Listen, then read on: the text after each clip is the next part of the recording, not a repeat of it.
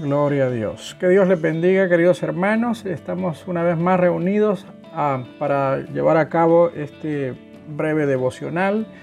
Un devocional que tiene como finalidad eh, venir a ayudarnos a crecer en el conocimiento de la palabra de Dios.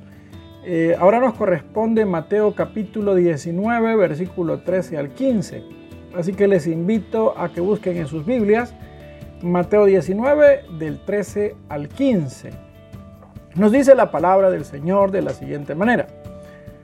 Le fueron presentados unos niños para que pusiese las manos sobre ellos y orase. Y los discípulos les reprendieron. Pero Jesús dijo, dejad a los niños venid a mí y no se los impidáis, porque de los tales es el reino de los cielos y habiendo puesto sobre ellos las manos, se fue de ahí. Amén.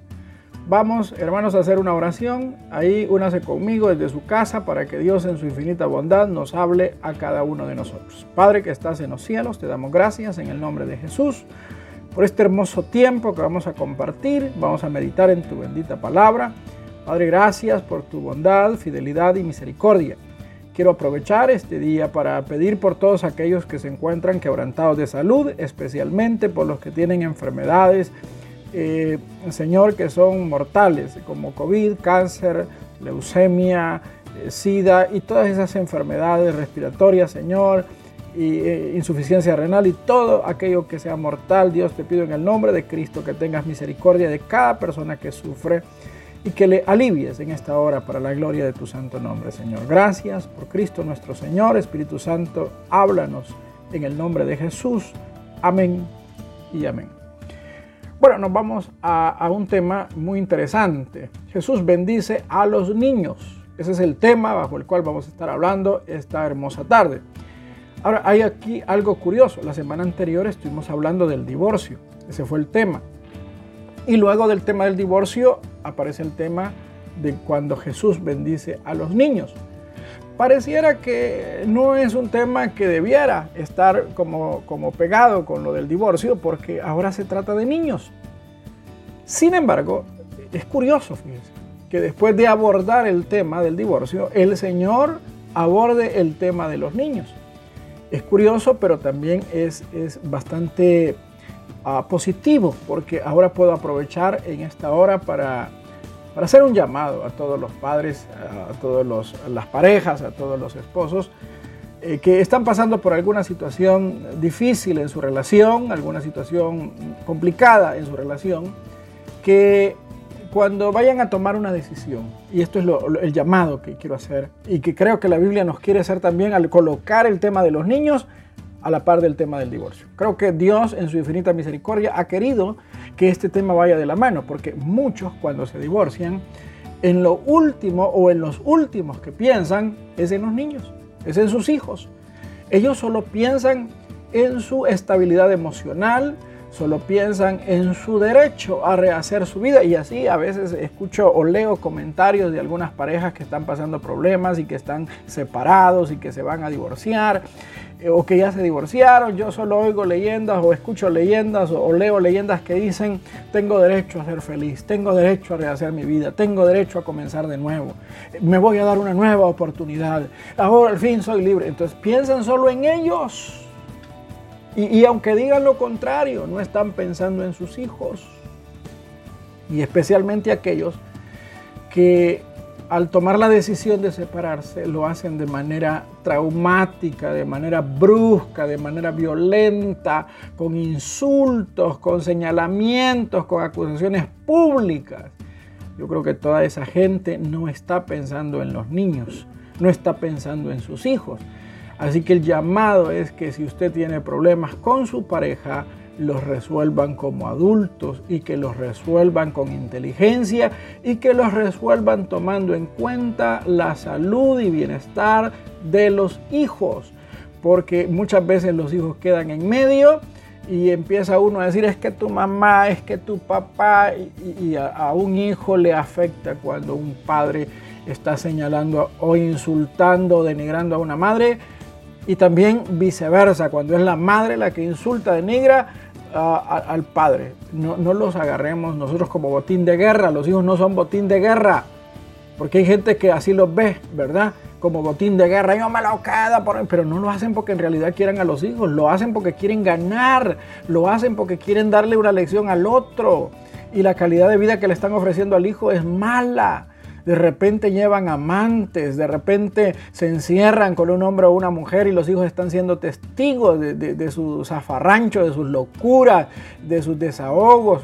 Por eso es que cuando uno se va a casar tiene que casarse ya adulto, porque solo un adulto es responsable de las decisiones que toma. Pero yo a veces veo personas infantiles, infantiles que agarran como, como campo de batalla las redes sociales para, para despotricar contra aquella persona que supuestamente les ha hecho daño.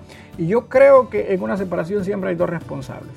Y el problema en una separación inicia desde el momento en que elegimos a una pareja, desde ahí. Porque eh, yo he tenido que ver casos de mujeres que que a sabiendas que el hombre era, era, era, infiel, a sabiendas que el hombre era violento, a sabiendas que el hombre era, era bolo, a sabiendas que el hombre no le gustaba trabajar, aún así es que yo lo amo. Y se, y se acompañaron, se casaron, se rejuntaron, lo que sea. Y nadie les puso la pistola. Nadie les puso la pistola. De manera irresponsable tomaron la decisión de rejuntarse, de, casarse en algunos casos. Así que si usted... Eh, está pasando por una situación de, separación, porque eh, no todas las personas se separan de manera irresponsable. Hay gente que lo hace bien, hay gente que lo hace porque las cosas ya de verdad son insostenibles. Si usted es una persona que se está separando, hágalo con inteligencia. Tenga en cuenta y tome muy en cuenta, más bien dicho, a los niños. A los niños porque son los más afectados. Usted les afecta su niñez y eso va a tener daños colaterales, va a tener efectos en su, en su vida adulta. Por eso es que hay jóvenes viciosos, en grupos pandilleriles, por eso hay, hay promiscuidad sexual en algunos jóvenes o algunas jovencitas, por eso es que algunas jovencitas salen embarazadas a temprana edad, porque vienen de hogares desintegrados, donde nunca les tomaron en cuenta. Tengamos cuidado y velemos por los niños. Ahora, después de esta introducción, vamos a entrar al tema de la bendición. Jesús bendice a los niños y vamos a ver que el versículo 13 nos habla que la responsabilidad de la formación de los hijos es de los padres. En primera instancia, la responsabilidad de la formación o educación de los hijos es de los padres y de nadie más, ¿verdad? Lo digo porque últimamente se le ha visto al gobierno muy involucrado. Y cuando hablo de gobierno estoy hablando del partido político que ahora está gobernando. No, hablo del gobierno histórico. Se le ha dado por querer educar a él, a nuestros hijos. Es el gobierno el que quiere educar a nuestros hijos. Ahora, ojo con esto, ojo con esto, porque el responsable directo de la educación y formación de los hijos es el padre. Dice el versículo 13. Entonces le fueron presentados unos niños para que pusiese las manos sobre ellos y orase. Aunque aquí no se dice quiénes eh, le presentaron a los niños, por la actitud de los discípulos eh, podemos definir que no fueron ellos, no fueron los discípulos, sino que debieron haber sido los mismos padres, ¿verdad? Los mismos padres eh, vieron la necesidad de que los niños fueran llevados ante la presencia de Jesús. Aquí estamos viendo a padres responsables, padres que se están ocupando del desarrollo integral de los hijos, porque los padres son los únicos responsables del desarrollo integral de los hijos y cuando hablo de integral, eh, obviamente esto abarca el desarrollo espiritual desarrollo espiritual, porque los seres humanos somos espíritu, alma y cuerpo. Y no hay que ocuparnos solamente en que vayan a la escuela, que aprendan a leer, que vayan a la universidad. Eso es parte, eso es eh, vital. Hay que enseñarles también a, a, ser temerosos de Dios, porque usted podría tener éxito en la formación académica de un niño, pero no tener éxito en la formación moral en la formación espiritual y por eso vamos a encontrar a médicos que son borrachos, que son mujeriegos, que son drogadictos, que son contrabandistas. Usted puede llegar a tener un hijo diputado y usted ya sabe que, que quizás en otras latitudes ser un senador o un diputado es una honra, pero acá con la calidad humana que tienen esas personas es una vergüenza. Pero ahí ellos han tenido o han logrado un éxito secular. Pero obviamente el éxito eh, no fue integral porque moralidad no tienen, son personas muy cuestionadas. Entonces los padres nos enseña la escritura que son responsables de la educación de los hijos, responsables de inculcar valores en los hijos. No es el gobierno. No importa si el gobierno ahora quiere que los hijos vayan vestidos arcoíris, porque ah, ahora está con esta agenda, los gobiernos en general, los gobiernos mundiales están con la agenda LGTBI y Q, ¿verdad? Que no es otra cosa más que un ataque diabólico contra la institución de la familia, la familia que ha sido diseñada así por Dios, ¿verdad? Hombre y mujer, varón y hembra los creó. Ahora con esa eh, libertad o, culto a la diversidad sexual, están queriendo corromper, están queriendo eh, afectar a los hijos en sus psiquis, en sus emociones, y le están diciendo a los niños que ellos tienen el derecho de elegir su sexo, y eso es mentira. Quien elige el sexo es Dios a través de la biología. Y uno nace hombre o nace mujer. ¿Verdad? No se nace neutro y para que cuando uno tenga 5 o 6 años decida, ah, pues voy a hacer aquí o voy a hacer allá. Nadie nace neutro. Ya nacemos varón o nacemos hembras, ¿verdad? Quienes nacen hembras ya vienen desde el nacimiento y quienes nacemos varones ya venimos desde el nacimiento. Entonces aquí vemos que le presentan a los niños a Jesús y esto me habla de padres responsables ocupados en la formación integral de los hijos, porque la formación de los hijos debe de ser integral, no solo es la escuela, también es la iglesia. Hay padres que que le ponen un gran énfasis a la, formación académica y que los deberes, y, mire, yo mismo he estado eh, lidiando con algunos jovencitos que los he querido poner a servir en línea y no he podido servirlos porque dicen, es que mucha tarea, es que mucha tarea y tengo que hacer mis tareas. Y yo estoy de acuerdo que haga sus tareas, jovencito. Pero no se olvide no solo de pan vivirá el hombre, sino de toda palabra que sale de la boca de Dios. Y los padres tienen que inculcarle a los hijos, ahora que estamos en cuarentenados, ahora que estamos en medio de la pandemia, los padres tienen que supervisar que sus hijos estén conectados en el culto, porque de qué les sirve que su hijo termine el año con dieces, pero también fumando, ¿ah? corrompido, lleno de lascivia en su corazón por ver mucha pornografía. Entonces aquí tenemos a hombres que le presentan a los niños a Jesús porque ellos saben y entienden que es su responsabilidad atender las necesidades integrales, incluida la espiritual. Así que somos los padres. Número dos, vemos acá que somos los adultos con nuestros absurdos prejuicios los que muchas veces, hermanos, les complicamos la vida a los niños. Somos los adultos con nuestros absurdos prejuicios por nuestra ignorancia, quienes muchas veces les complicamos la vida a los niños. Dice la última parte del versículo, del versículo 13, dice, y los discípulos les reprendieron. Versículo 14. Pero Jesús dijo, dejad a los niños venir a mí y no se los impidáis, porque de los tales es el reino de los cielos. ¿Qué encontramos aquí? Discípulos prejuiciosos. ¿Verdad? Y tenemos mucha gente así en las iglesias. Pastores en iglesias. Tenemos mucha gente absurda, absurda, que quieren que los jóvenes se comporten como viejitos. Lo que los discípulos estaban dando a entender era, niños, quítense que esto es cosa de grandes. No, no, queridos, el Evangelio es cosa de grandes y de pequeños. El Evangelio es cosa de todos. La Biblia dice, por cuanto todos pecaron y están destituidos de la gloria de Dios. Ese mito que existe por ahí de que los niños son angelitos, eso es un mito. La Biblia dice, por cuanto todos pecaron y están destituidos de la gloria de Dios. Eso incluye a los angelitos. Esos angelitos que usted dice que son angelitos, son angelitos. Son, son humanos pequeñitos pero que tienen un espíritu, que tienen un alma. Y que evidentemente ese cuerpo va a crecer, ese cuerpo se va a desarrollar y va a llegar a ser un hombre. Pero ese cuerpo, ese niño necesita salvación. Necesita salvación. Entonces los adultos creen que no, estas cosas del Señor son cosas para grandes. No, son cosas para todos. todo el que invocare el nombre del Señor será salvo, incluyendo los niños. Ahora digo los, los adultos con nuestros tontos prejuicios.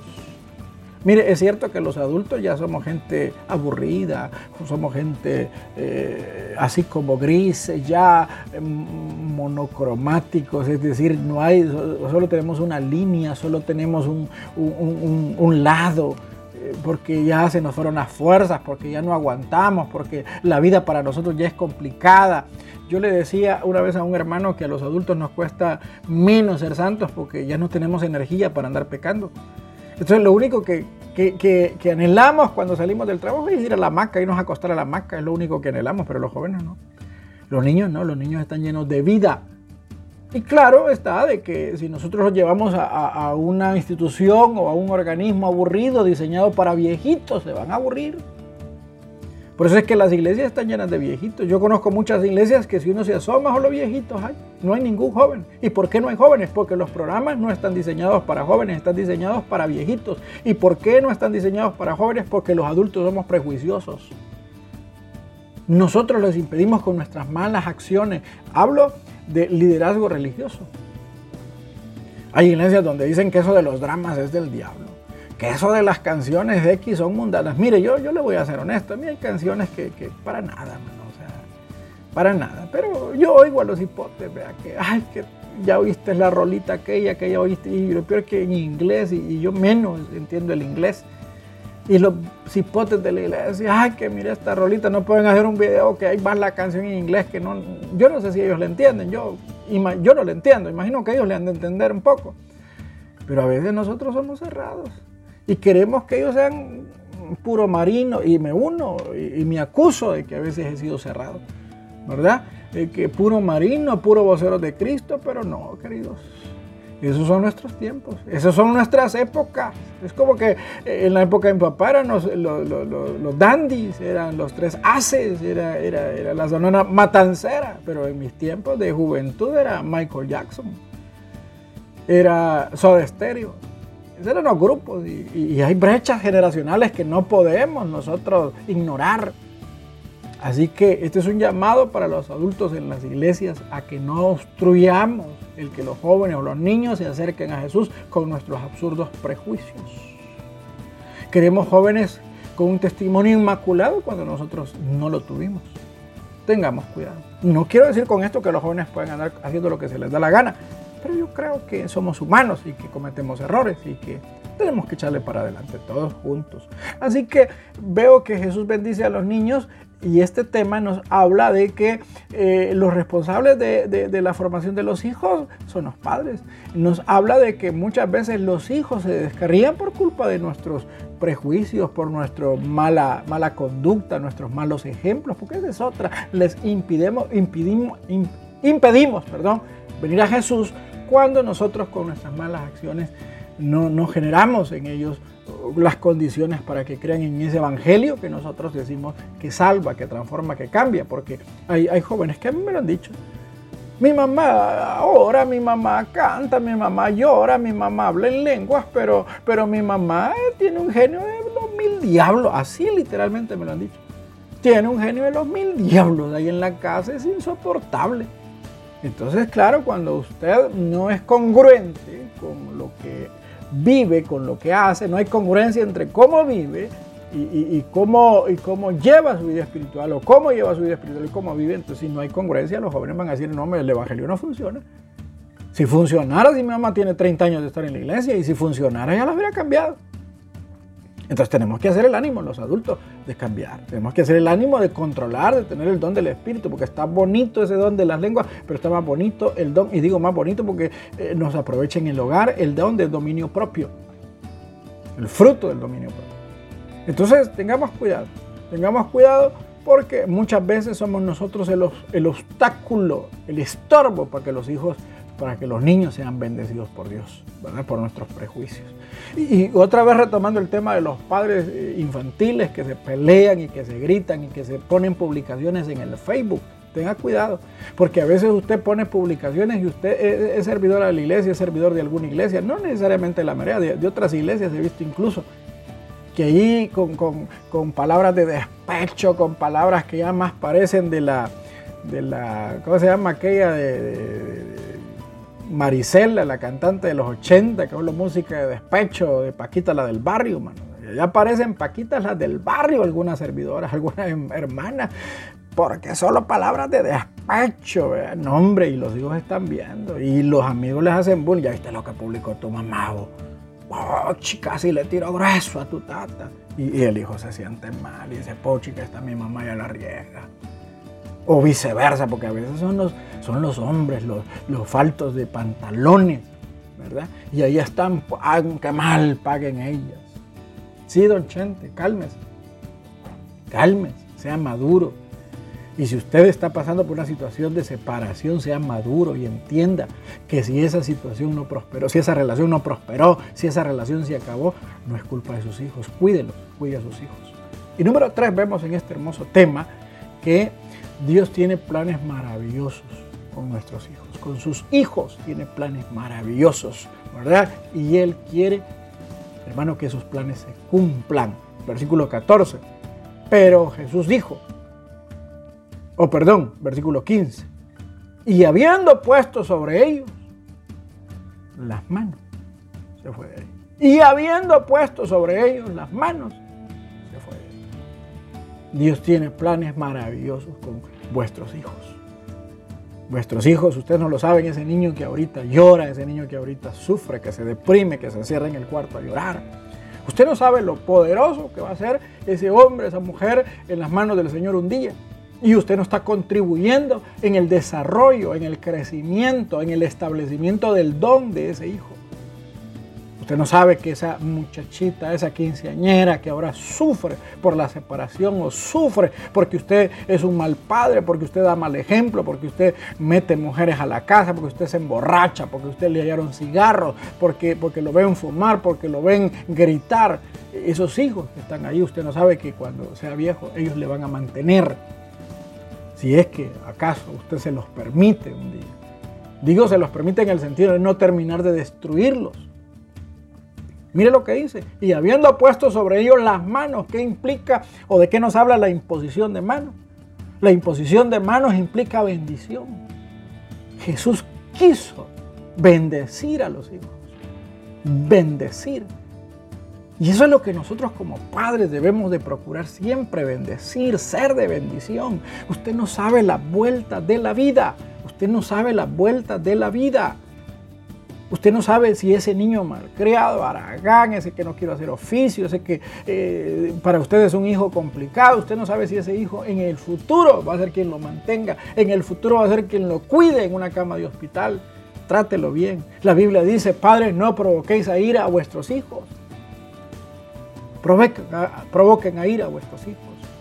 Mire, Jesús pone las manos porque Jesús los quiere bendecir. Jesús quiere bendecir a todos, pero para que Jesús los bendiga hay que llevarlos a Jesús, hay que llevarlos a la iglesia, para que allí en la iglesia sean bendecidos.